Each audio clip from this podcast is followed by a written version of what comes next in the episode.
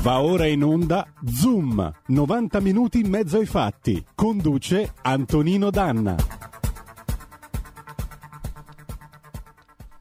Amiche e amici miei, ma non dell'avventura, buongiorno! Siete sulle magiche, magiche, magiche onde di RPL, questo è Zoom, 90 minuti in mezzo ai fatti. Io sono Antonino Danna, ben trovati. Oggi siamo all'edizione del venerdì, chiudiamo questa nostra prima settimana di programmazione. Naturalmente sapete che al venerdì Zoom si sdoppia. Da un lato avremo tra poco Zoom Green con il nostro Lorenzo Viviani, ovviamente eh, deputato per la Lega, nonché componente della commissione parlamentare della commissione della Camera dedicata all'agricoltura e poi dalle 11.30 in poi avremo il ritorno di Paolo Formentini per diplomaticamente in qualità di vicepresidente della Commissione Affari Esteri della Camera, il quale naturalmente ci parlerà eh, della posizione internazionale dell'Italia in questo tempo così particolare. Vi ricordo i nostri riferimenti 0266203529 se volete intervenire per telefono oppure eh, 346 642 7756 se volete intervenire con la zappa o WhatsApp che dir si voglia.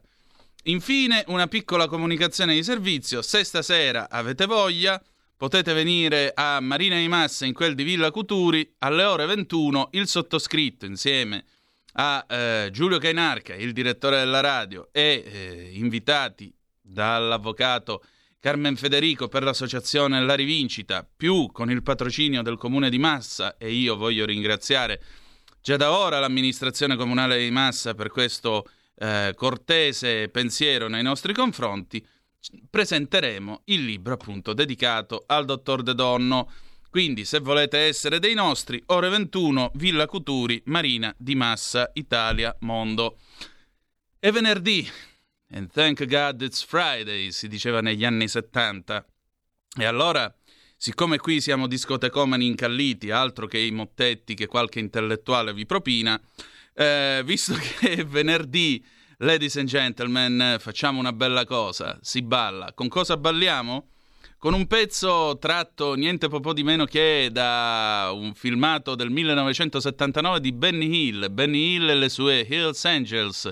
Hot Go Summer, cioè una cover di Supernature di Cerrone. Saluto in plancia comando Giulio Carnelli e andiamo!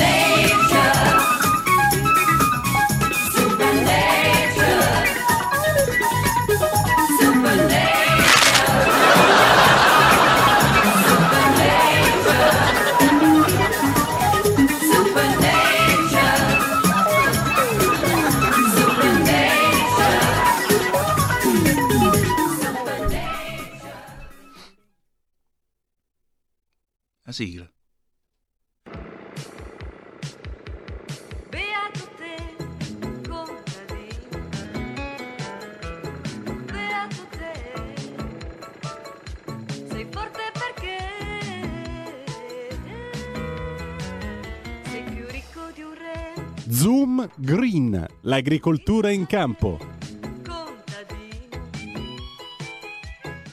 E rieccoci, siete di nuovo sulle magiche, magiche, magiche onde di RPL. Questo è Zoom nell'edizione del venerdì. Antonino Danna al microfono con voi, insieme al nostro co-conduttore Lorenzo Viviani che ritorna. Lo potete vedere in tutto il suo splendore con questo cielo azzurro. Dove ti trovi, Lorenzo? Ben trovato. Ciao Antonino, intanto un carissimo saluto a tutti i radioascoltatori di RPL. Mi fa piacere vederti di nuovo nella tua postazione e, e la ripartenza, insomma, scoppiettante di questa, di questa, trasmissione. Mi trovo a massa, mi trovo a massa perché oh. eh, memore della, della, della, trasmissione che non, non, eravamo riusciti a fare la scorsa volta, sono sceso in corsa dal treno e quindi sono nella simpatica stazione di massa. Spero che il traffico veicolare qua davanti alla stazione e soprattutto i treni magari in transito non eh, possono interferire troppo con la, nostra, con la nostra diretta. Ecco, però mi trovo in un luogo, comunque vicino a un luogo dove mi dicono che ci sia la presentazione stasera di un libro, un libro molto molto molto interessante, un libro che parla di una persona speciale che ha eh, salvato tante vite, ma soprattutto è entrato, fatemi dire, anche nella nostra storia del nostro paese. Esatto. Il, med- il dottor De Donno. Ecco, ma di chi è questo libro qua? Perdonami perché stasera vorrei, andarlo, vorrei andare a sentire, vorrei un po' capirci qualcosa di più. È di uno che vedo tutte le mattine nello specchio quando mi faccio la barba. L'ho scritto io, ebbene sì, confesso. Confesso. Culpa mia culpa, allora, una massima colpa. Quindi. Grande Antonino, stasera spero di essere dei tuoi e di poter venire anche a ascoltare la presentazione del tuo libro. Molto volentieri, e... grazie. Invece una trasmissione, fammi dire, che parte eh, realmente a tutta forza, uh, con, la, con la, già rincorrendo i temi eh, che sono arrivati alla ribalta nazionale, ribalta nazionale, quindi oggi parleremo di, della pesca del gambero esatto. rosso, delle problematiche che ci sono state, parleremo di, eh, degli incendi in Sardegna e delle difficoltà che ha l'agricoltura nazionale, memore della delle gelate, memore delle, delle grandinate, eh, me, con delle problematiche legate alle fitopatie disastrose.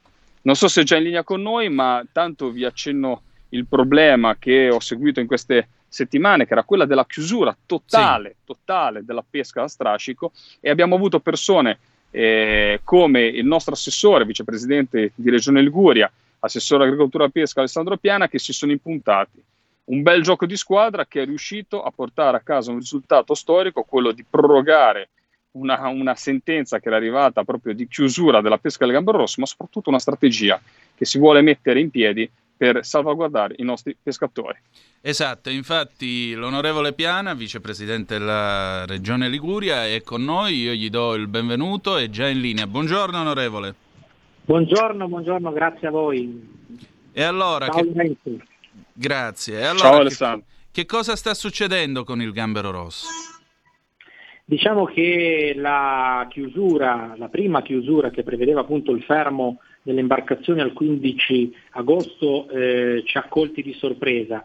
Non ci ha colti impreparati perché noi non andiamo mai in ferie, quindi di questo volevo ringraziare in modo particolare, senza nessuna retorica, l'onorevole Viviani e l'onorevole Di Muro che sono, oltre, oltre a essere dei onorevoli Liguri sono anche molto attenti a quelle che sono le problematiche della pesca, in modo particolare Lorenzo. E non ci siamo fatti trovare impreparati, abbiamo subito chiesto una proroga perché non era possibile da un giorno all'altro fermare delle imbarcazioni che avevano delle aspettative e ancora delle quote da raggiungere. Quindi già è stato un primo importante risultato quello di ottenerla, chiederla di ottenerla fino al 3 di settembre. È chiaro che questo non ci ha messo al riparo da eh, eventuali problematiche, soprattutto economiche per quanto riguarda le imbarcazioni e gli equipaggi, perché le, le ricadute ovviamente oltre che occupazionali sono anche economiche, visto che i gamberi della Liguria, i gamberi eh, d'Italia, del nostro paese, ma soprattutto quelli della Liguria, il gambero rosso e il gambero viola, ormai eh, sono conosciuti in tutto il mondo e si è creata anche una certa economia per quanto riguarda il settore della ristorazione e, e anche della, della vendita del, del, pesce. Quindi eh, l'ulteriore proroga che è stata ottenuta fino al 4, al 4 di ottobre ci ha eh, sicuramente fatto eh, ben sperare. È chiaro che non si ferma tutto qui, io già la settimana scorsa ho chiesto ed ottenuto un tavolo con tutti gli assessori eh, delle regioni eh, interessate dove si è decisa una sorta di strategia, è stata inviata appunto anche una lettera al Dipartimento, al Ministero e a tutti i nostri onorevoli e dove vorremmo già predisporre per il prossimo anno una, una tabellezione, un piano eh, diciamo così, di pesca che non ci veda più eh, dover rincorrere quelli che sono provvedimenti che noi riteniamo assurdi. Certo. Eh... d'accordo? Prego, prego Lorenzo. Sì, Antonino, assolutamente d'accordo. Quello, il lavoro che c'è stato è stato un lavoro, devo dire la verità, eh, molto, eh, molto caldo, soprattutto per il periodo in cui si è portato avanti, perché era pieno, pieno agosto, come sapete, come ha detto bene, nessuno di noi va in vacanza, purtroppo tanti uffici giù a Roma rispondono ben poco. Invece siamo riusciti a risvegliare le coscienze, siamo riusciti a tirare insomma eh, giù dal, dal, letto, ma il più significato dall'ombrellone o dalla, o dalla vacanza. Tanti funzionari siamo riusciti a portare a casa un risultato che ritengo veramente storico, storico soprattutto nell'approccio, nell'approccio che è quello di portare a casa il risultato, cioè il fatto di dire domani mattina ci mettiamo a lavorare, mattina, oggi stesso ci mettiamo a lavorare, già riunione con le altre regioni interessate, perché parliamo sempre del Mediterraneo occidentale, di un regolamento che è quello del West Med che sta massacrando i nostri pescatori col paradigma delle giornate di pesca, che sta dicendo praticamente voi non potete più andare in mare, avete 80 giorni, che ci andate un'ora, che ci andate tre ore, che valorizzate il vostro prodotto, che usate la giornata in tanti modi diversi, quando voi lasciate la banchina, togliete le cime dalla banchina, voi automaticamente siete in giornata di pesca, quindi che pescate tanto poco eh, o, mh, mm, non c'entra niente, quindi poca scienza, poco, poca pragmaticità e noi ci siamo messi con tanta volontà e devo dire la verità ringrazio Alessandro perché si è preso una, una, una bega eh, grandissima ma convintamente proprio per salvaguardare la, la, la pesca del, del, gambero rosso, eh. la pesca eh, dei nostri, che è una, una, fonte di reddito, parliamo del gambero viola e gambero rosso, che sono delle prelibatezze che ci invidiano soprattutto tanti altri paesi e che pescano con grande fatica i nostri, i nostri uomini di mare, i nostri lavoratori del mare. Quindi ecco, la, l'impegno è un impegno realmente eh, pragmatico di portare, di studiare, di mettere a lavoro una squadra di biologi, di dimostrare alla comunità europea che si sbaglia. Ecco, facciamo i compiti bene a casa. Purtroppo noi siamo sempre arrivati con eh, come gli ultimi della classe, come quelli che rincorrono le tematiche, come quelli che si svegliano l'ultimo giorno e hanno il compito in classe. Ecco, non faremo così questa volta e grazie all'impegno di amministratori come Alessandro porteremo a casa il risultato. Questo è poco, ma sicuro, anche perché è necessario tutelare un settore che peraltro offre un prodotto di prima qualità, prodotto di prima qualità certamente più caro rispetto a quello che puoi trovare con numeri molto più ampi al supermercato, ma eh, naturalmente la qualità si paga, soprattutto sono soldi che restano in Italia e che vanno agli equipaggi che lavorano nel nostro paese e pagano le tasse nel nostro paese, per cui questo è sicuramente un vantaggio per tutti noi.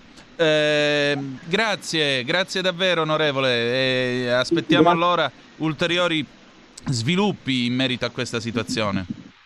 Assolutamente sì, intanto ripeto vi ringrazio per quello che, che, che fate, state facendo e quello che farete anche per la nostra regione, quindi il mio è, è un ringraziamento veramente fatto col cuore e sincero. Grazie a lei. Allora, Lorenzo, io prima di passare a parlare dei, degli incendi e nel frattempo eh, entriamo in comunicazione con eh, gli altri nostri due ospiti, mm, volevo un attimo parlare, volevo, at- volevo, un attimo dare due notizie, fare un poco di rassegna stampa. Eh, da B Economy della nostra Alessandra Mori, mh, mm, notizia del 9 di settembre. Sentenza storica della Corte UE, vietato storpiare i nomi dei prodotti tutelati da marchio di qualità. Più tutele per i marchi DOC, DOP e IGP. Il nome di un prodotto IGP o DOP non si potrà più storpiare per copiarlo. Sentenza storica sullo champagne che fa brindare anche i nostri produttori.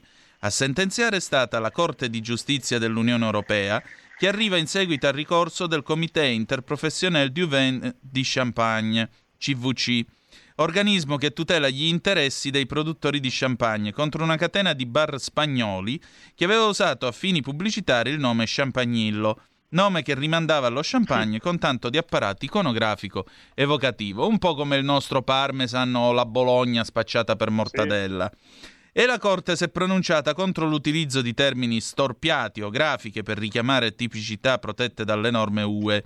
Una buona notizia anche per la nostra economia alimentare che conta 316 prodotti fra doppi GP e STG per un valore di quasi 17 miliardi di euro, numeri che rendono il nostro paese leader in Europa.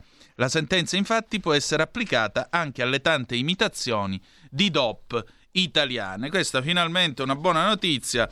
L'Europa a qualcosa serve. C'è un giudice a Bruxelles che finalmente ha detto che ste porcate non si devono fare più. Anche perché questo significa dare un colpo a tutto quel mercato di contraffazione, di truffe, di frodi alimentari che naturalmente danneggiano il Made in Italy. Il Parmesan, vi dicevo, è una delle delle, degli esempi, uno degli esempi più banali, ma figuriamoci appunto per quanto concerne eh, tutto il resto, per quanto concerne tutti gli altri prodotti che vengono oscenamente storpiati. La seconda notizia che io volevo dare, sempre facendo un po' di rassegna stampa, mentre attendiamo i nostri ospiti, ecco, non riusciamo per il momento a entrare in comunicazione con loro. Eh, ringraziamo Alina, la nostra spacciatrice di rassegne stampa. Mm, biologico, alleanza delle cooperative. Bene le scelte europee a favore delle filiere, ma occorre far crescere la domanda di prodotto bio attraverso la promozione. Francesco Torriani, coordinatore del settore biologico dell'Alleanza delle Cooperative Agroalimentari, a margine dell'inaugurazione del 33 Sana Salone Internazionale del Biologico e del Naturale, che è in programma dal, dal 9 settembre al 12 a Bologna Fiere, ha dichiarato che alcune recenti scelte della Commissione europea in materia di agricoltura biologica stanno rafforzando la logica di rete con politiche pensate a favore delle filiere che integrano al proprio interno tutte le fasi della produzione, dalla coltivazione in campo alla trasformazione fino alla commercializzazione. Un approccio sottolineato nelle raccomandazioni della Commissione all'UE della Commissione UE all'Italia nell'ambito del processo di definizione della nuova PAC, che potrà risultare vincente facendo procedere la sostenibilità ambientale di pari passo con quella economica. Se tuttavia non si sostiene la domanda di prodotti biologici con azioni promozionali incisive, ogni strategia comunitaria a favore delle filiere potrebbe non avere risultati auspicati. Ecco, a proposito di biologico e sostenibilità eh, economica, tu arrivi da un rapido giro che hai fatto in Sardegna, dove tutto l'habitat invece quest'estate è stato distrutto e rovinato dagli incendi, o mi sbaglio? Assolutamente corretto quello che hai detto. Spero che non venga al mal di mare a chi ci vede sul web, perché purtroppo eh, sto cercando di trovare una posizione per non farmi andare in cancrina al braccio che sostiene il telefono, perché alla lunga comincio a stancarmi, anche perché non ho più il fisico del pescatore. No, a parte gli scherzi, sì, anche perché su questa tematica c'è ben poco mm. da scherzare. Abbiamo fatto esatto. come Commissione Agricoltura una missione che è stata, eh, eh, è stata eh, voluta proprio dal, da, dai capigruppo, comunque nell'ufficio di presidenza, dove di verità il, il, presidente Gallinella ha raccolto subito la nostra istanza e appena è stato possibile abbiamo svolto questa, questa missione in Sardegna, proprio una missione della commissione in cui abbiamo dapprima incontrato le associazioni di categoria nella sala, tra parentesi molto bella, del Consiglio regionale sardo, il Presidente del Consiglio regionale sardo, tanti esponenti eh, del Consiglio, quindi consiglieri che lì vengono chiamati mi sembra anche onorevoli perché comunque è, sta, è regione a statuto speciale, autonoma, e tante, tante, tante le istanze che sono arrivate al territorio, tante istanze che sono arrivate alle associazioni di categoria poi eh, di seguito siamo andati sia dal presidente Solinas per avere un dibattito con lui, per poi finire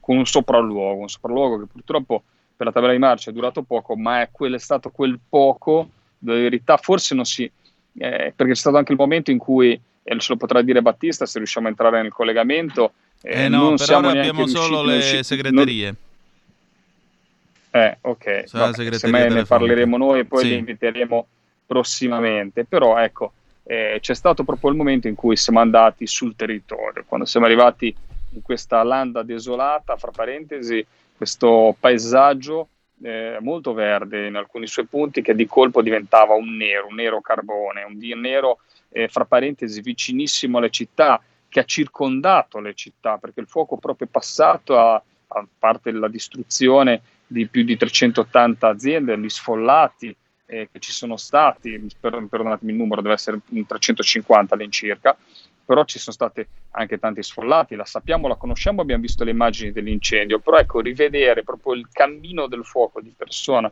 che è stato fatto, ecco, quello lì sicuramente ha risvegliato le nostre anime, le nostre sensibilità, che devo dire la verità, e dovranno poi farsi carico di un iter parlamentare per i ristori molto veloce e di tutti gli interventi del governo, ma soprattutto dovranno cominciare, e io dico, lo dico ormai da anni, a pensare realmente a come mantenere il nostro territorio rurale. Tutte le istituzioni per ordine grado, dal consigliere regionale al consigliere comunale, anche al sindaci, ai parlamentari del luogo, agli assessori del, del, del, che, dei regionali che se ne devono occupare, devono, com- devono ragionare all'unisono per rappresentare questa, questa figura del, dell'agricoltore, salvatore e, salva- e guardiano, perdonatemi, eh, del territorio, ma soprattutto manutentore. Io vengo dalla Liguria, lo sapete, lo diciamo sempre, agricoltura vuol dire eh, eliminare il rischio idrogeologico, vuol dire non avere alluvioni, vuol dire regimentare le acque, ma vuol dire, e ho visto il paradigma, stesso principio, eh, stesso paradigma, stessa, stessa, stessa constatazione, con magari presupposti diversi. Ecco, lì l'agricoltura vuol dire preservare con il pascolo, dando delle regole, ad esempio adesso c'è una regola che va cambiata su due piedi, cioè il fatto di poter avere solamente tre eh, pecore al pascolo per ettaro, quando abbiamo un territorio che avrebbe bisogno sicuramente di una pressione di questi animali molto più elevata per mantenerlo pulito, perché parliamo di un'area di abbandono enorme. Quindi ecco, piccole cose, ma che naturalmente se non ci sono delitti legislativi veloci, non possono essere portate a casa e mettiamo in difficoltà perché poi la, il problema, quello che ci hanno detto queste persone che eh, per chi ha seguito le foto che ho pubblicato su Facebook hanno perso ad esempio capannoni, eh, strutture, eh, addirittura il, il, il tetto, le, le travi eh, in acciaio che sorreggevano il tetto si sono piegate dal calore che si è sviluppato all'interno perché poi c'era tutto il, il fieno, c'era tutto il, il, il, il mangime per, per, per, gli animali, quindi paradossalmente lì si sono sviluppate delle temperature enormi che hanno piegato l'acciaio della struttura, quindi dire. con dei danni strutturali inestimabili, danni inestimabili perché andrà buttato giù e rifatto tutto, neanche da recuperare parzialmente, andrà raso al suolo, il, il cemento che si è spostato, la dilatazione dei materiali c'è stata dalle temperature che sono raggiunte.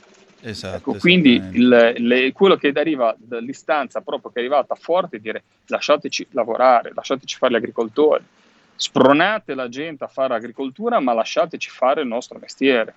E quindi esatto. quello rientriamo sempre nel, nelle solite parole che poi purtroppo eh, saranno veramente, ormai usciranno dalle orecchie dello scottore di RPL, che il mondo rurale deve sapersi e le regole del mondo rurale non devono essere eh, messe da chi in città non capisce nulla della campagna di chi eh, si nutre con delle, delle, affermazioni sbagliate da ambientalisti da salotto che non conoscono per niente cosa vuol dire vivere in campagna, vivere eh, il mondo agricolo, vivere sulle nostre montagne e sulle nostre colline. Ok Lorenzo, allora l'orologio ci corre dietro, quindi noi adesso andiamo in pausa, dopodiché rientriamo con eh, gli Oliver Onions Brotherly Love del 1977. We'll be right back, a tra poco. Il futuro appartiene a chi fa squadra. Le radio italiane si uniscono per giocare la partita da protagoniste. Nasce l'app Radio Player Italia. 140 stazioni in una sola rete. Scegli la tua preferita e ascolta il suono perfetto del digitale. Gratis, senza registrazione, senza interruzioni. Compatibile con tutti i device. Le notizie, la compagnia, la musica scelta da chi la ama, la conosce e la vive. Scarica Radio Player Italia. Il futuro batte con la radio nel cuore. Anche RPL è disponibile su Radio Player Italia.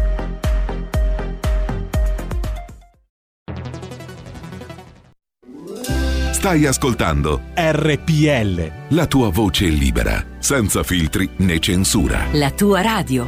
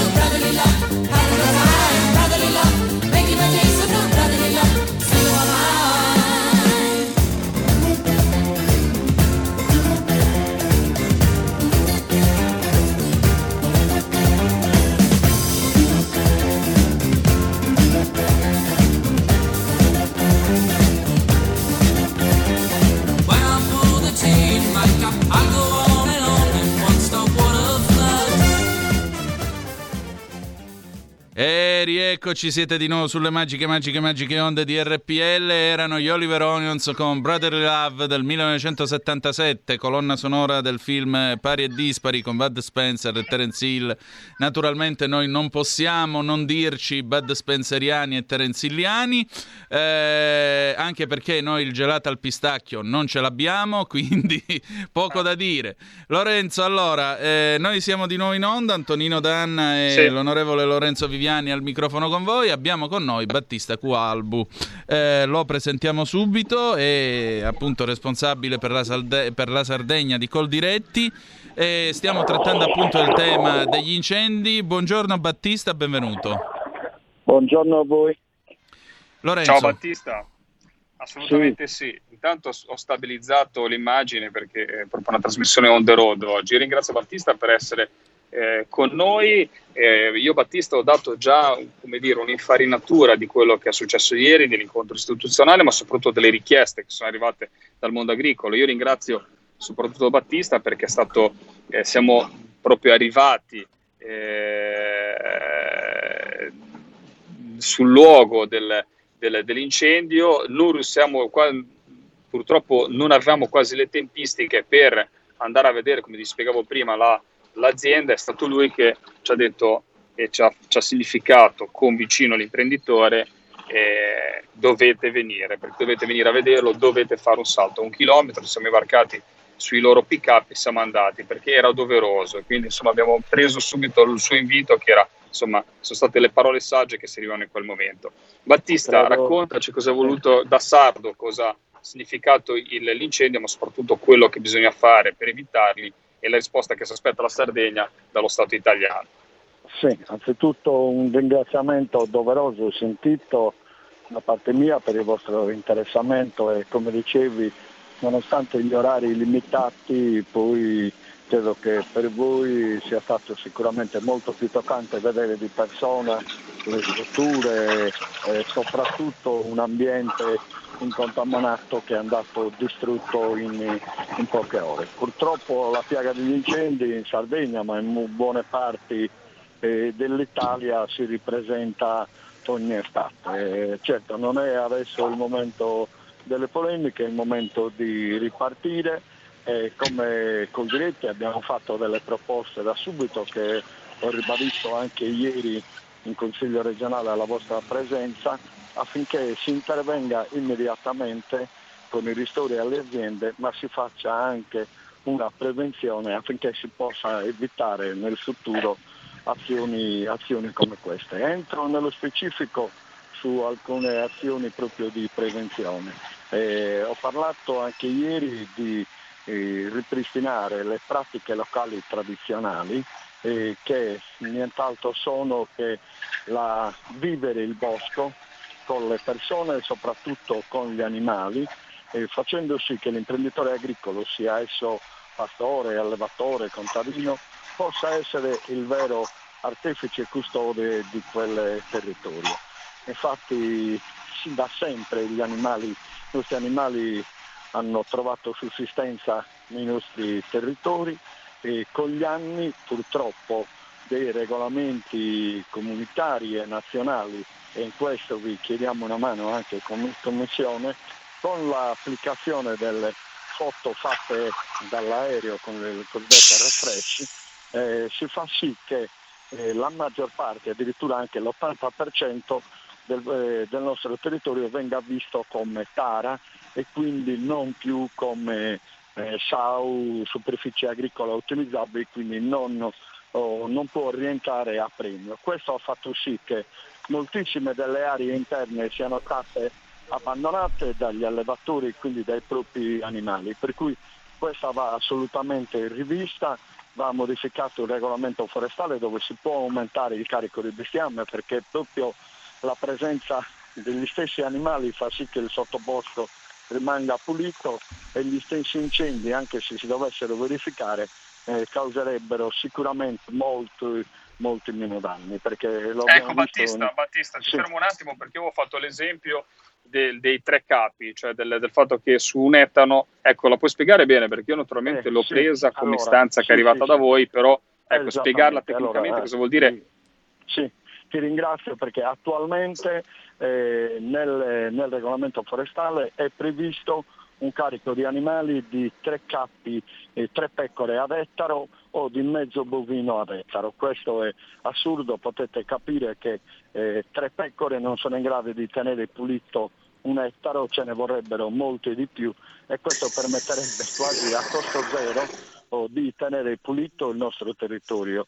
Ma aggiungo una cosa fondamentale, eh, la stessa Università di Sassari, il nostro CNR, con degli studi hanno dimostrato che le caratteristiche organolettiche dei prodotti del sottobosco, quindi la carne, il latte, lo stesso miele, hanno delle caratteristiche organolettiche uniche per cui hanno un valore nutrizionale superiore e che dovrebbero essere premiate dal mercato. Quindi tutti questi indici ci dicono che dobbiamo andare a modificare questi regolamenti, dobbiamo ripristinare delle misure che c'erano sulla cura dei boschi, dove erano previste le strade di accesso, che poi sono necessarie per potervi appunto accedere anche in situazioni di emergenza come quella degli incendi, ma non solo, per togliere eh, la legna, per potervi accedere con i mezzi, per, per, poter fare tutte quelle operazioni culturali che anche un bosco eh, richiedono. Quindi sia le strade l'accessibilità ma anche le stesse fasce parafuoco devono essere ripristinate. Invece oggi col fatto che molti ambientalisti, spesso da salotto, non vogliono che si tocchi nulla, è tutto protetto, non ci si permette di fare queste, eh, queste infrastrutture che poi permettono allo bosco stesso di essere salvaguardato e a noi imprenditori agricoli di poterne ricavare il reddito sia del prodotto sia da, del bosco sia da quello che ci alleviamo.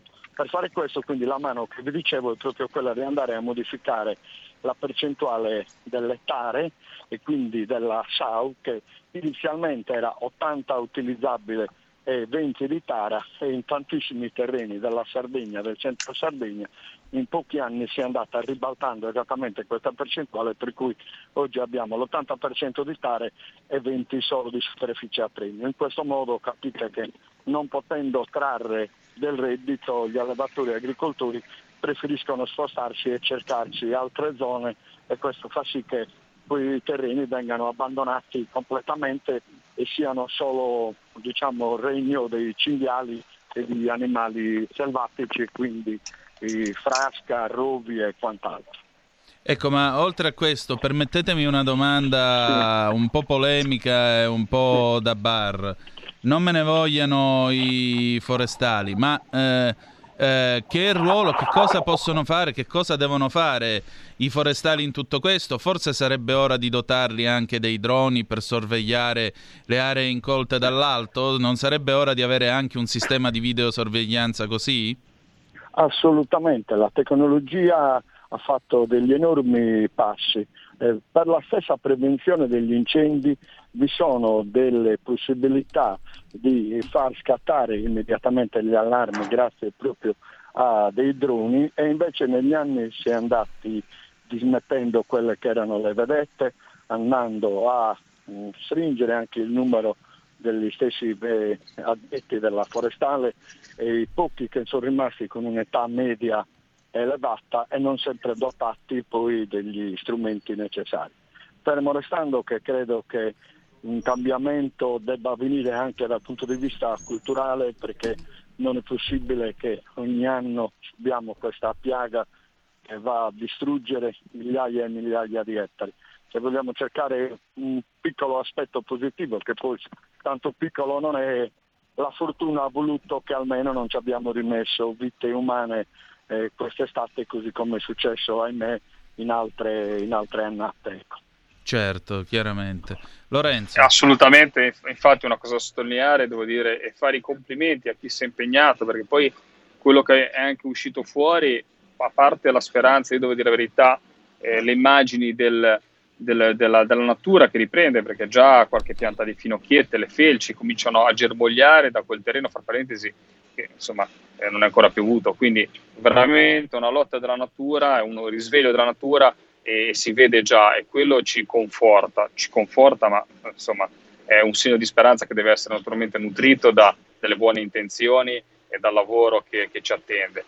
E la cosa che devo dire è, è, stata portata più volte alla testimonianza alla Commissione Agricoltura è proprio il fatto che ci sia stata una grandissima solidarietà sia fra agricoltori delle diverse, delle diverse zone che hanno portato il cibo agli animali, hanno aiutato i propri colleghi, il fatto che molte persone, le, proprio cittadini, si siano impegnati nel, nel, nello spegnimento dell'incendio e quindi anche nei lavori. Insomma, una comunità che davanti a una, a una disgrazia, davanti a questo sfaccello, si è unita e ha cercato veramente di contrapporsi a questa, eh, questa, questo, questo, disastro.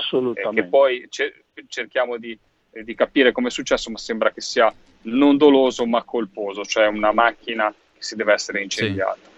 Detto questo, sottolineo una cosa, ha detto molto bene eh, Battista, eh, gli ambientalisti da Salotto, ecco io inviterei molte volte queste persone che dicono che il bosco si cura da solo, che il bosco cresce da solo, a farsi un giro nelle zone colpite dall'alluvione perché i territori non vengono più eh, tenuti come devono essere mantenuti, come dico sempre, parlo dei, dei terrazzamenti o della delle acque, e, e gli dico, tanto la Sardegna è meravigliosa, la Sardegna è un territorio, fra parentesi, il sud della Sardegna ha qualcosa di, eh, di eh, bellissimo proprio anche dal punto di vista della, della, della, della costa. Io sono appassionato eh, della, di coste, di vedere insomma i golfi e la, la, parte sud della Sardegna è qualcosa di magico. Detto questo, eh, chi va e chi è, fatevi anche un giro lì, fate, vedete cosa vuol dire perdere un'azienda perdere il, quello che è vicino. Io l'ho subito nella mia Levanto da ragazzino quando le, le, fiamme hanno distrutto un bosco che conoscevo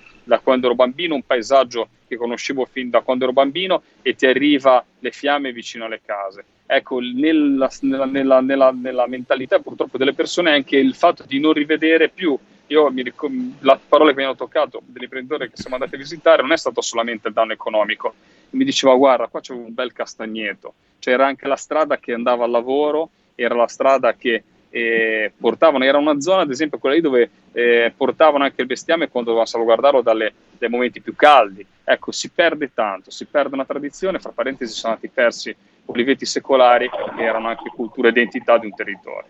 Scusate, c'è una telefonata per noi, la passiamo subito. Pronto chi è là? Sì, buongiorno a tutti e due, Lisetta. Oh, buongiorno. Eh, ritornato al signor Viviani, all'onorevole Viviani. Gra- grazie. Ecco, grazie, io una notizia di agricoltura, mi ci metto dentro anch'io. Eh, volevo dirvi questo, che la nostra Lombardia è la seconda regione italiana per la produzione di riso e mm. si distingue per le varietà date e confezionare risotti. L'Ente Nazionale Risi ha appena festeggiato il novantesimo anniversario facendo realizzare un disegno, cioè un grande disegno, una rosa dei denti, ok? Ottenuto con le piante di riso su un terreno di 6.400 metri quadrati a Castello d'Agonia, in provincia di Pavia. Il disegno cambia secondo le stagioni e secondo l'altezza e il colore delle piantine. Vi saluto, arrivederci e buon lavoro a tutti. Grazie Elisetta, approfondiremo anche questa, questa, questa, notizia anche perché è una notizia molto interessante. Invece tornando a noi, l'ultima do- domanda che faccio a Battista perché poi so che ha da fare e deve insomma essere eh, insomma, in prima linea in tutta questa battaglia, ecco, eh, sul discorso dei regolamenti europei, il de minimis e i fondi, quella sarà una battaglia che dovremo combattere come sistema regione, come sistema Stato nazionale per portare le istanze. Ma ecco, il, il come, come, riusciamo a valorizzare i prodotti, cioè eh, abbiamo combattuto anche in maniera, eh, insomma, vengo da, da, da, manifestazioni, anch'io ero stato in Sardegna, anch'io sono stato in quel del Lazio quando c'era il problema del latte, del prezzo del latte, ora ti faccio una domanda a bruciapelo così, da una parte la, vogliamo far mantenere i nostri agricoltori sul territorio, dall'altra parte molte volte subiscono un rincaro di filiera eh, molto forte. Ecco, come si può riuscire a eh, far eh, veramente eh, fruttare questo lavoro, che non deve essere un lavoro di sussidi, ma un lavoro di, di, di, di guadagno, di soddisfazione imprenditoriale anche? Assolutamente, io credo che il miglior modo di ripagare gli allevatori, gli agricoltori, sia quello di avere riconosciuto la dignità con il prezzo del proprio sacrificio e del proprio lavoro. Se solo due anni fa si è arrivati come atto estremo anche a buttare il frutto del nostro lavoro, lo stesso latte, per manifestare un disagio assurdo dove ci veniva pagato il latte addirittura al di sotto di quello che, eh, che sono i costi di produzione. Io credo che sia arrivato il momento di ragionare da filiera dove si, si debba riconoscere, fare dignità a chi produce la materia prima, a chi la trasforma e a chi la commercializza. Questo lo si può fare mettendo in trasparenza tutti i dati affinché non sia scaricato il rischio d'impresa esclusivamente all'anello più debole che poi siamo noi produttori.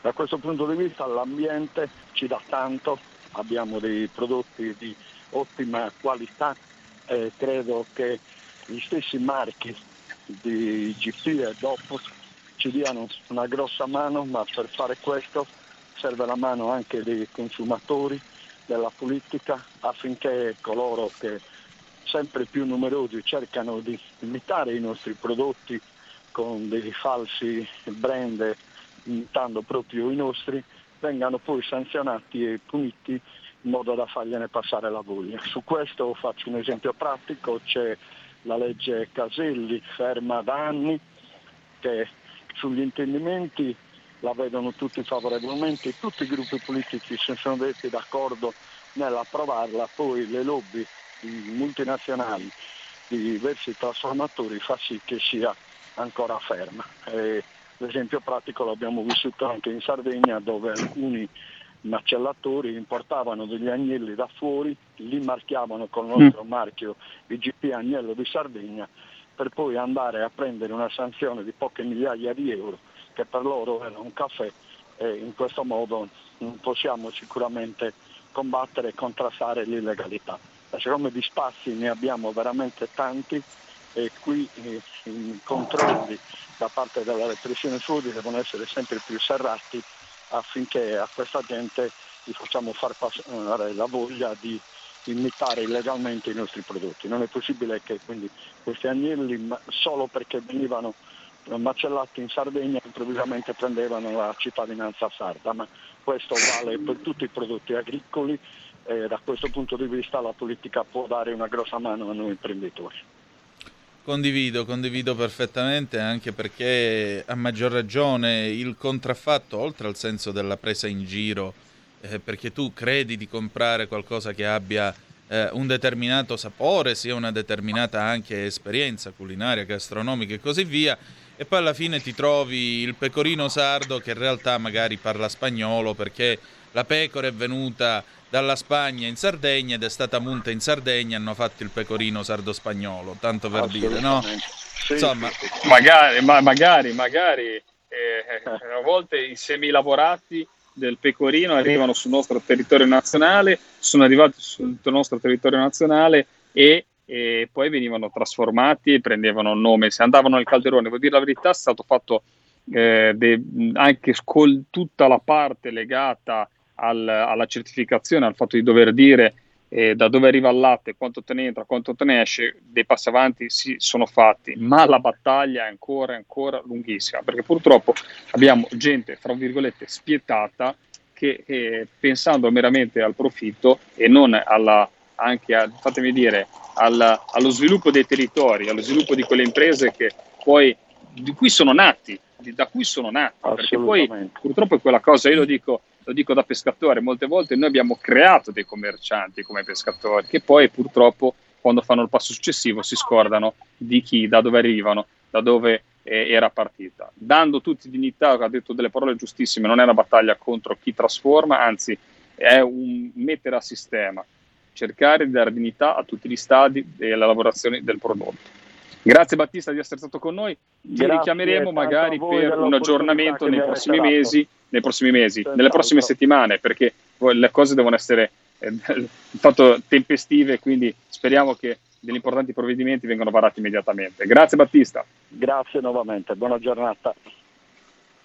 Grazie ancora. E allora Lorenzo, mi pare che siamo arrivati quasi in fondo al nostro spazio di Zoom Green e mi sembra anche abbastanza chiaro che sostanzialmente qui si tratta di tutelare il territorio ma tutelare anche la qualità del prodotto nazionale. Il problema è quello che chiunque abbia bazzicato le nostre campagne in qualche modo sa, avendo zappato un po' di terra pure io nel mio passato, il problema è sempre quello, manca la manutenzione dei terreni la manutenzione dei terreni significa tenere puliti gli spazi, significa tirare via, eh, tirare via tutto quello che può portare a degli incendi, si andava a fare legna anche per questo motivo, eccetera, eccetera, hm. eccetera, eccetera, vero, eccetera. Vero. Le fasce non tagliafuoco d'estate. Mio padre, mio padre mm. me, lo, me, lo, diceva sempre, diceva guarda, legna ce n'era poca nel bosco, perché lui da bambino veniva da Monterosso, devi pensare che il Monterosso di 50 anni fa era come la preistoria, adesso è un paese di mare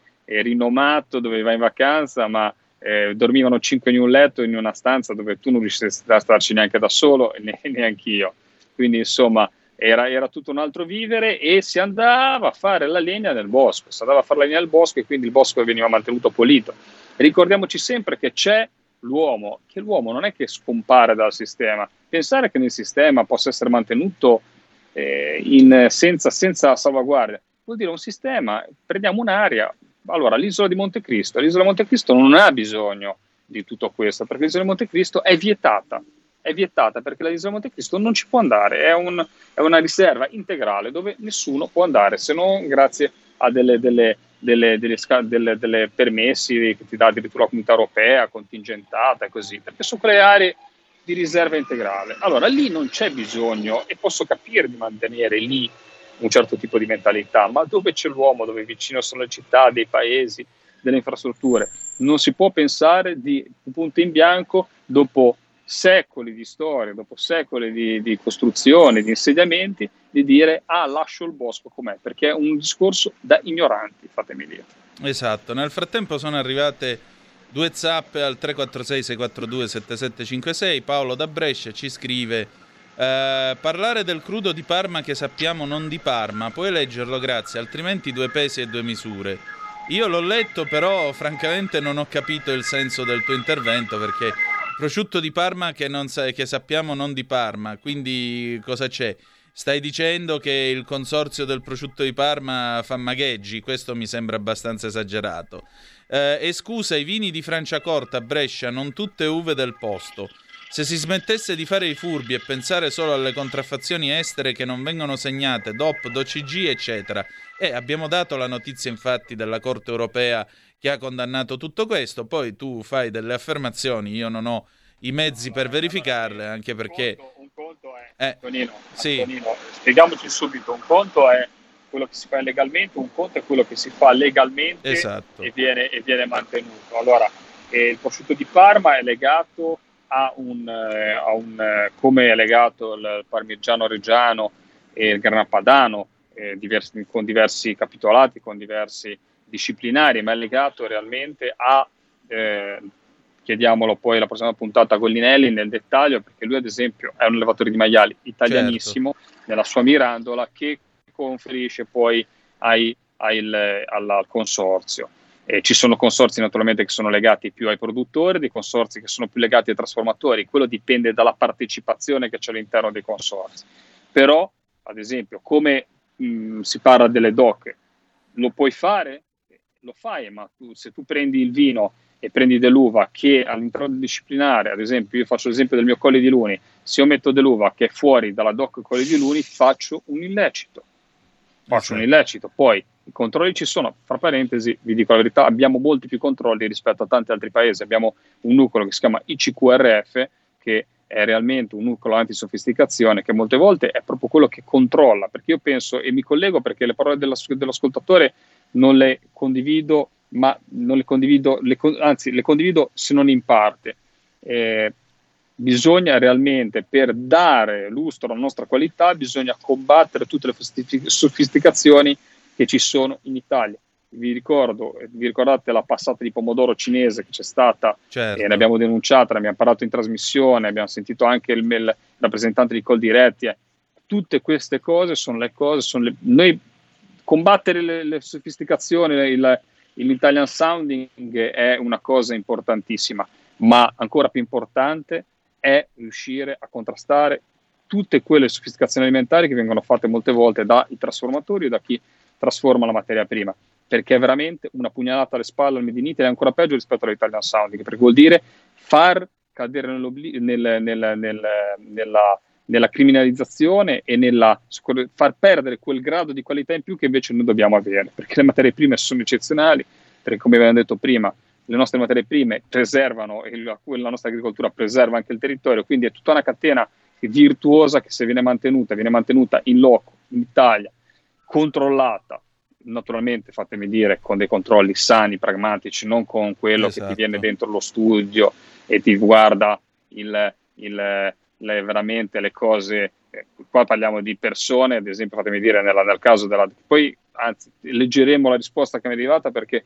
quell'interrogazione finalmente il Ministero ogni tanto risponde, quindi ne parleremo la prossima puntata, è arrivata la mia interrogazione che c'era stata eh, sul, sulla, sulla, su questa passata di pomodoro, ve la leggerò in diretta, vedremo cosa ci risponde il Ministero, ma in tutto questo lì era proprio una cosa eclatante, cioè esatto. il, il semilavorato cinese che arrivava in Toscana diventava passata di pomodoro, non l'italiana, toscana.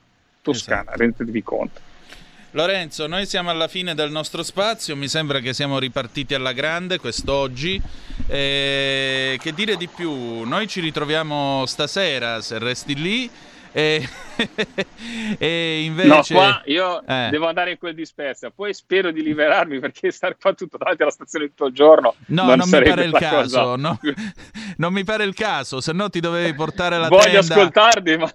se no dovevi portarti la tenda come fanno quelli per il lancio dell'iPhone che si mettono davanti all'Apple Store certo. con, la, con, la, tenda. No, direi tipo, proprio tipo no. da, davanti al concerto, dici il concerto, quando sì, andavamo a vedere i concerti una volta, pre-Covid che c'erano le file delle persone che stavano lì dal giorno prima per arrivare in, il giorno prima, giornate prima per andare in prima fila. Esatto. Però spero di riuscirti a vedere così ci, ce ne staremo un po' insieme e soprattutto vorrò eh, ascoltare.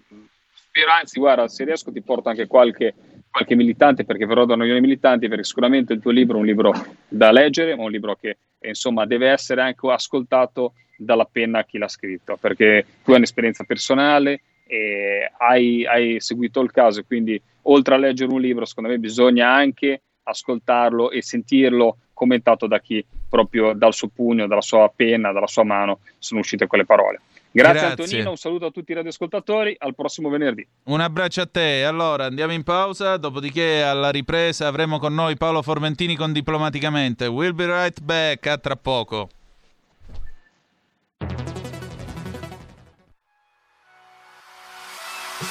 Chi sbaglia paga.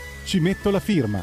Referendum giustizia. 1. Riforma del CSM. Stop allo strapotere delle correnti. 2. Responsabilità diretta dei magistrati. Più tutele per i cittadini. Chi sbaglia paga. 3. Equa valutazione dei magistrati. I magistrati non possono essere controllati solo da altri magistrati. 4. Separazione delle carriere dei magistrati. Stop alle porte girevoli per ruoli e funzioni. 5. Limiti agli abusi della custodia cautelare. Per una giustizia giusta è un equo processo per tutti. 6. Abolizione decreto Severino. Più tutele per sindaci e amministratori. Firma anche tu ai gazebo della Lega nelle piazze e in tutti i municipi d'Italia. Trovi tutte le informazioni sul sito legaonline.it. Chi sbaglia paga. Ci metto la firma. Referendum giustizia.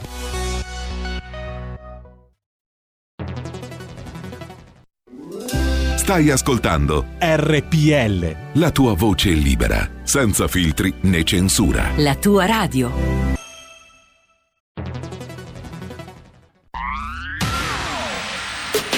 La radio si modifica, semplifica, da plus la musica purifica. Dove vuoi, dove vuoi, con chi vuoi, rilassati e vai. La digital radio non ti molla mai. Mi abbandono in questo viaggio, digitalizzo la frequenza con il suono che è uno spasso. Se penso a prima non ci credo, yo. Da plus è la svolta, qui lo dico e qui lo spiego. Digital Radio, il suono perfetto. Dub Plus. Anche RPL, la tua radio, è in Digital Radio. Porta con te ovunque RPL la tua radio. Scarica l'applicazione per smartphone o tablet dal tuo store o dal sito radiorpl.it. Cosa aspetti?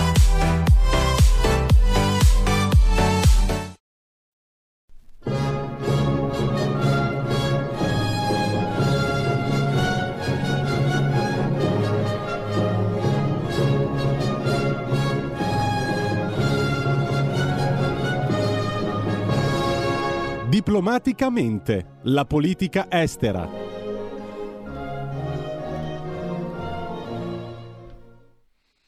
E voglio salutare, introdotto dall'inno alla gioia, il nostro, eh, il nostro Paolo Formentini. Ben trovato Paolo, vicepresidente della Commissione Affari Esteri della Camera. Ben trovato. Buongiorno, buongiorno.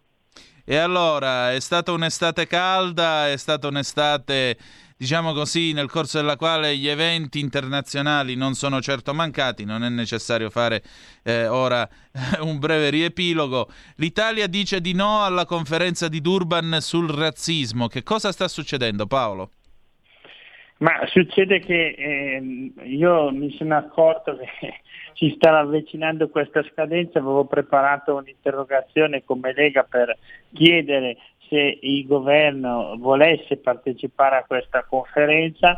Nel frattempo, per fortuna, il governo ha deciso di non partecipare, quindi questa è un'ottima decisione dell'Italia che sceglie di non farsi strumentalizzare assieme alle grandi democrazie occidentali, degli Stati Uniti, all'Inghilterra, alla Francia, alla Germania, non farsi strumentalizzare perché questa eh, conferenza che ha un titolo roboante, altisonante, la conferenza contro il razzismo, conferenza mondiale contro il razzismo, è in realtà eh, un'occasione per eh, celebrare l'odio contro Israele l'antisionismo, l'antisemitismo. Così si è rivelata fin dal 2001 perché quest'anno è il ventesimo anniversario della dichiarazione appunto di Durban e, e questa dichiarazione ovviamente era pesantissima e definiva eh, Israele una nazione razzista, una nazione d'apartheid.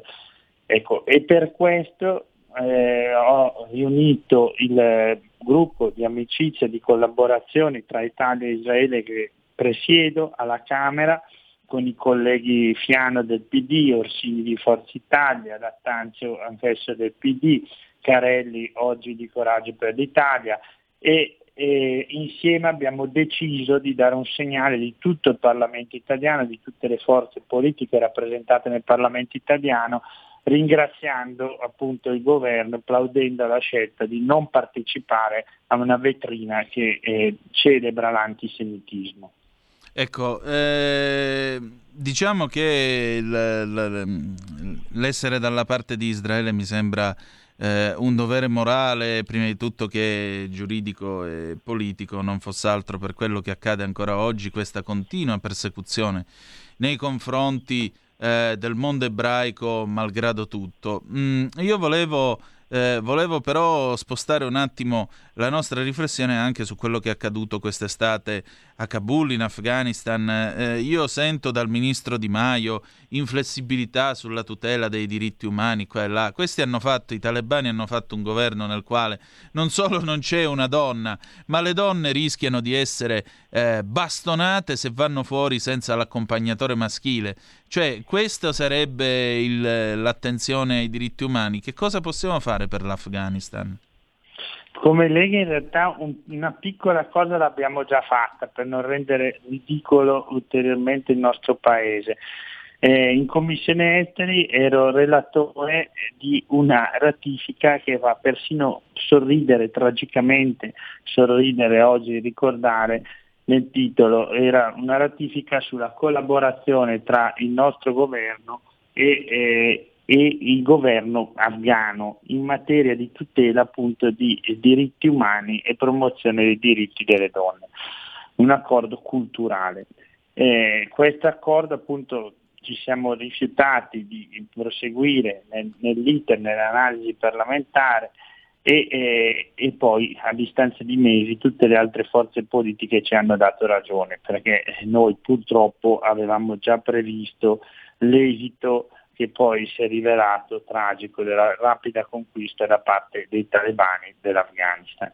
Ecco, questo è stato un contributo così nei lavori parlamentari della Lega che come al solito viene etichettata come visionaria, eh, come mh, forse ignorante perché non vuole eh, promuovere questi folli accordi, salvo poi qualche mese dopo dire no, aveva ragione la Lega e questo l'hanno riconosciuto tutte le forze politiche in commissioni esteri, non era proprio il caso di approvare accordi con un governo come quello attuale che si va appunto costituendo in Afghanistan. Ecco appunto, mi sembra una posizione molto chiara. Paolo, un'ultima domanda. Quale sarà il tema caldo della prossima settimana dell'agenda politica internazionale del nostro Paese?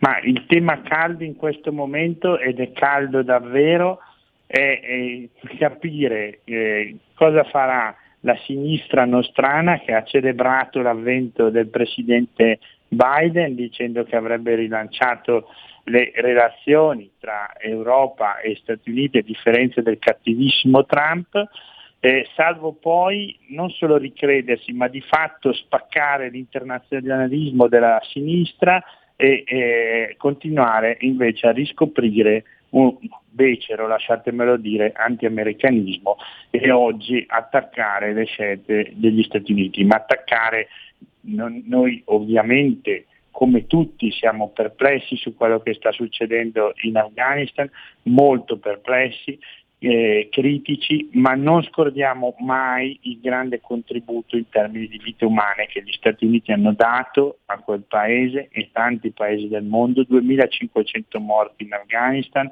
miliardi, centinaia di miliardi di dollari spesi. Ecco, tutto ciò non va mai scordato. Perché? ed è questa la riflessione profonda da fare. Per quello ho citato questo rinascere del legame transatlantico. Io credo nel legame transatlantico, nel transatlantic bond, perché è quel legame che deve unire l'Occidente. L'Occidente se diviso eh, non perderà il controllo del mondo, non è questo che vogliamo, ma perderà quel ruolo di guida morale, di difensore dei diritti che ha sempre avuto eh, lo perderà e ci sarà questo magma del relativismo assoluto per il quale magari appunto ci troveremo a celebrare come grandi alleati talebani. Ecco, questo noi non lo vogliamo come Lega e quindi però dobbiamo lavorare perché l'Occidente sia unito, se no a livello globale tutte le democrazie occidentali rischiano di essere irrilevanti nel prossimo futuro. Esatto, anche perché è giusto ricordarlo, tutto questo è cominciato perché eh, un mattino di 20 anni fa, domani l'11 di settembre 2001, qualcuno pensò di dirottare degli aerei sulle torri gemelle, sul Pentagono, e il volo United 93 probabilmente avrebbe dovuto colpire la Casa Bianca, ma accadde molto prima. Ricordiamo che è cominciato tutto così. E tutto è, questo... È assolutamente giusto ricordare perché sono stati vent'anni terribili per il mondo, esatto. però come vediamo il terrorismo islamico non è affatto sconfitto, prima parlavamo di Israele, mm. sempre ci si scorda che eh, di quel terrorismo islamico Israele è vittima quotidianamente. Hamas fa parte di questa rete del terrore globale e con l'Iran alle spalle è oggi forse ancora più pericoloso di prima. Esatto. Grazie Paolo del tuo tempo e appuntamento Grazie allora venerdì prossimo. Un saluto. Grazie. Ciao Paolo, ciao. Allora, chiudiamo e adesso, ladies and gentlemen, eh, un minuto uno per parlare dei referendum, dopodiché Amanda Lear, Queen of Chinatown. Ah, abbiamo il, l'immenso al telefono, pronto? Chi è là? Eh, pronto, eh, sono l'immenso, ma è, il fumettino della tua via, quindi posso solo, solo salutare. Va bene. Ti chiedo solo se hai visto se hai visto il file che ti ho inviato. Sì, quello sull'Alfa Romeo l'ho visto, grazie. Sì, esatto, esatto. Ciao, basta. grazie Manzoni, ciao. Allora, vai con la sigla di referendum. Qui referendum. E allora www.legaonline.it eh, per conoscere l'ubicazione dei banchetti dove andare a eh, firmare. Naturalmente eh, troverete mh, mm, appunto eh, la possibilità di apporre le firme. È stato superato l'obiettivo delle 500.000, ma dobbiamo arrivare almeno a un milione per dare un segnale chiaro al, al paese, all'opinione pubblica, anche alle stesse istituzioni in tema di riforma della magistratura. www.referendumgiustiziagiusta.it per informarvi appositamente i sei quesiti dei referendum che la Lega insieme al Partito Partito Radicale propongono sono riforma del CSM, la responsabilità diretta dei magistrati, equa valutazione dei magistrati, separazione delle carriere dei magistrati sulla base della distinzione tra funzioni giudicanti e funzioni requirenti, i limiti agli abusi della custodia cautelare e infine l'abolizione del decreto Severino. Andate a firmare, partecipiamo a questo momento di dialogo democratico perché il referendum è lo strumento principe di democrazia diretta. Che dire di più? www.legonline.it per conoscere l'ubricazione dei banchetti e dei gazebo oppure referendumgiustiziagiusta.it per conoscere e approfondire il contenuto dei sei quesiti referendari che verranno proposti. Grazie e sigla. Qui referendum. E adesso niente po' di meno che Amanda Lear con eh, Queen, Queen of Chinatown del 77 perché? E perché tra poco lo scoprirete. Andiamo.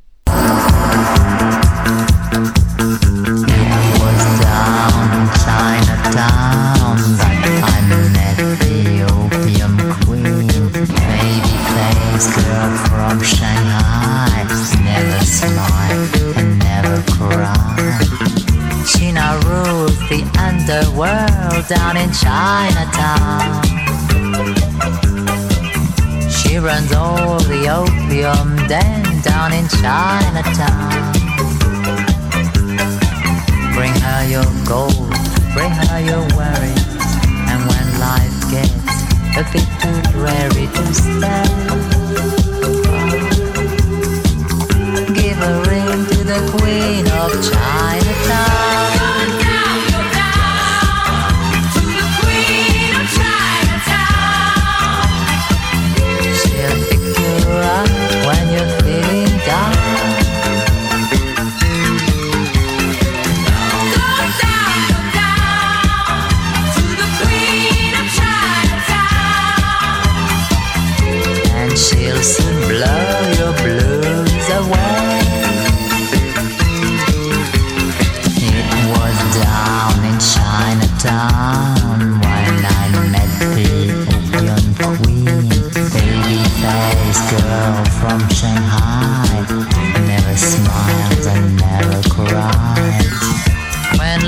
Love isn't what it sounds, go to Chinatown.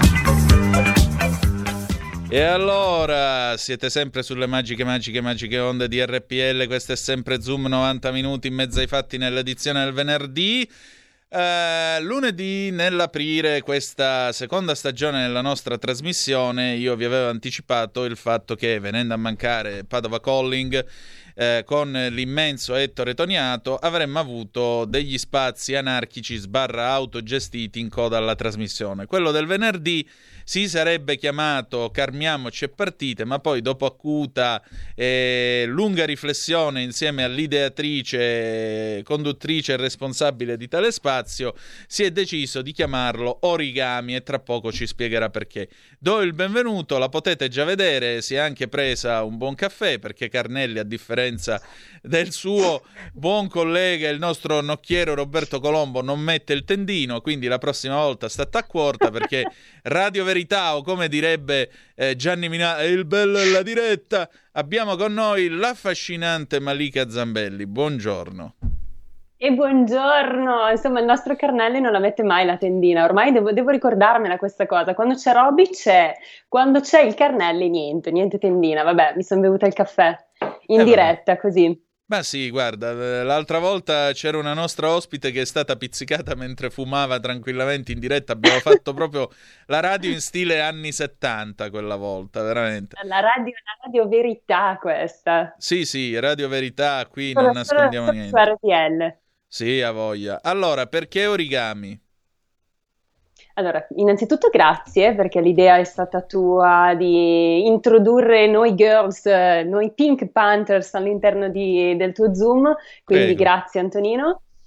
E eh, sì, infatti deve essere carmiamoci e ripartiamo, ma eh, poi mi è venuta la mia illuminazione come al solito, no? quando devo scegliere i titoli mi arrivano delle illuminazioni e così ho pensato a origami. Origami che è questa arte giapponese del eh, diciamo, lavorare la carta e creare delle, delle, delle, belle, delle belle creazioni, diciamo, che mi piace perché innanzitutto è molto legata all'Oriente e eh, diciamo che si rifà un po' a, al mio stai karma perché ci ricorda come tutto si trasforma, no? niente è fisso, tutto si trasforma, tutto, tutto può cambiare, anche esatto. le cose più esatto. semplici come un pezzo di carta possono trasformarsi in qualcosa di, di molto bello, come, come, nel caso degli origami. E allora ho detto, siccome vorrei che questo spazio fosse dedicato alla bellezza, mm, e tu te ne e, intendi? Eh, è, ma mm, non lo so, però mi piace, diciamo, mi piace parlare di, di moda, mi piace parlare d'arte. Gli origami, sì, in qualche modo ricordano un po' la creazione, no? Il creare, creare anche delle cose semplici. Diciamo che unisce un po' eh, i miei interessi, no? Quindi l'arte sì. da un lato e dall'altro anche questo concetto orientale del tutto si trasforma, tutto è cambiamento, perché l'unica costante della vita è il cambiamento. E poi appunto far emergere dalle cose semplici le cose più, più graziose più preziose, perché poi alla fine Antonino il bello della vita secondo me sta proprio nelle cose semplici. Esatto. E questo Ecco, e quindi così. Oggi però, siccome parlo di, all'interno di, di, di Stai Karma, vabbè lo anticipo, parlerò di Eros e Thanatos, queste due forze, queste due energie che governano la vita, governano l'essere umano. Mm. Vorrei partire proprio parlando della bellezza della vita. Esatto. Così. E quindi che, che, credo non, non, ci sia nulla più bello, di più bello, no? La meraviglia della vita, anche se siamo in un momento così difficile però io credo che non bisogna mai dimenticare che in fondo la vita è meravigliosa. Eh, Antonino, sei d'accordo? È... Cosa ami tu di più della vita? Che cosa amo di più della vita? Quando io mi butto a mare in piena estate, sono tre anni che non lo faccio, e quando io mi butto in acqua e sento tutta l'acqua fresca attorno che mi avvolge, sento che i polmoni mi si liberano, i pensieri cattivi se ne vanno in quel momento io provo la straordinaria sensazione di essere ancora al mondo. Questa è la che vita. bello, eh? Questa è la vita. Mm, quindi, quindi, il tuo legame con il mare, praticamente. Con io sono nato davanti al mare. Se non lo vedo per più di due o tre mesi, soffoco. Difatti, stasera eh, vado e vado Infatti. anche per vedere il mare perché è assai che io non vedo il mare. Mi fa stare male questa cosa. Mi fa stare male. Il mare. Nel Dimmi. Me lo saluti perché io quest'anno non l'ho visto il mare e manca anche a me, anche se sono nata a Bergamo, ma insomma ogni anno almeno due settimane devo vederlo. invece quest'anno non sono riuscita a, a organizzare. Ho visto solo la montagna, ma mi manca, mi manca il mare. Beh, l'importante è avere il mare dentro, come diceva Ramon San Pedro in una bellissima, in una bellissima poesia che lui scrisse e che è al centro del film, appunto, Mare Dentro, che è stato interpretato da Javier Bardem. Visto che parliamo di bellezza, se permettete, allora io vorrei introdurre eh, il tema della bellezza con questa poesia, perché se la poesia è balsamo, se la poesia è fuoco, allora essa è necessaria. State a sentire qua. Mare dentro, mare dentro, senza peso nel fondo, dove s'avvera il sogno, due volontà che fanno vero un desiderio nell'incontro. Un bacio accende la vita col fragore luminoso di una saetta. Il mio corpo cambiato non è più il mio corpo. È come penetrare al centro dell'universo. L'abbraccio più infantile e il più puro dei baci fino a vederci trasformati in un unico desiderio. Il tuo sguardo, il mio sguardo, come un eco che va ripetendo senza parole, più dentro, più dentro, fino al di là del tutto, attraverso il sangue e il midollo. Però sempre mi sveglio, mentre sempre voglio essere morto, perché con la mia bocca resti sempre preso nella rete dei tuoi capelli. Quindi, se permettete, visto che parliamo di bellezza, che mi pare bello. che ci stia tutta. Che meraviglia, Antonino, grazie per questi attimi di meraviglia. Prego, grazie. e poi volevo ricordare, eh, a proposito dell'origami, mi hai ricordato un libro che io ho letto 30 sì? anni fa. E, e già ri- quando un uomo può dire 25 o 30 anni fa è segno che il tempo è passato e ti assicuro che in questo momento mi sto sentendo il brivido lungo la schiena perché penso a tutto quello che è stato. Eh, 30 anni fa io ho letto questo libro che si intitola Il Gran Sole di Hiroshima, eh, un libro tra l'altro del 1961 di Karl Bruckner, già che ci siamo. Eh, dovete sapere che nel 1955 eh, a Hiroshima morì Sadako Sasaki. Molti di voi non conoscono questa ragazzina, aveva 14 anni e lei nel 1945 era stata colpita dalle radiazioni del bombardamento nucleare di Hiroshima. Eh, Sas- Sadako, e si racconta nel romanzo tutti i giorni precedenti il lancio della bomba, la fame e così via, eh, Sadako gradualmente è deperita ed è stata consumata dalle radiazioni e dalla malattia. Ma mentre questo accadeva, lei si è ricordata di un'antica leggenda giapponese, cioè se fosse riuscita a realizzare mille origami, cioè mille gru sotto forma di origami, gru nel senso di volatile, non nel senso di attrezzo che solleva le cose. Sì, sì. Ecco, se lei fosse riuscita a realizzare queste mille gru di carta attraverso l'origami, avrebbe avuto diritto a un desiderio e avrebbe avuto diritto quindi a chiedere la propria liberazione, la propria, la propria salute. E il romanzo si conclude con lei che muore sorridendo poco dopo che con le ultime forze che le sono rimaste è riuscita a piegare la carta per la millesima gru. Se vi capita, Il Gran Sole di Hiroshima, cercate questo libro, leggetelo perché malgrado il finale, è un libro che è intriso di speranza e in questi tempi la bellezza è anche speranza, perché di brutture ne abbiamo viste abbastanza, o mi sbaglio? Soprattutto me lo segno, questo libro lo leggerò, anche Grazie. perché è doveroso, visto che inizio con, con te questa rubrica che è origami. E quindi, no, grazie a te Antonino, veramente un bel, un bel, momento, devo dire, veramente bello. Meno male. Grazie Tra l'altro sono le 11.54, quindi l'orologio ormai... quindi ci siamo quasi. Mm, mm. Esatto. Eh. Allora, io vi lascio... Inizia il mio talk, esatto. il mio Stai Karma. Vi lascio... Con il Tullio Carrere Comes. Perfetto, la canzone da, d'amore oggi non c'è, siccome venerdì si balla, chiudiamo con Amy Stewart 1979, Knock on Wood. Grazie per essere stati con noi, grazie a Malika Zambelli per il suo tempo, per il, questo suo primo origami e che dire di più, noi ci ritroviamo lunedì alle 10.35, se no stasera a Villa Cuturi alle 21 a Marina di Massa. Grazie per essere stati con noi e ricordate, the best is yet to come, il meglio deve ancora venire. Vi hanno parlato Malika Zambelli e Antonino Danna. Buongiorno. Avete ascoltato Zoom, 90 minuti in mezzo ai fatti.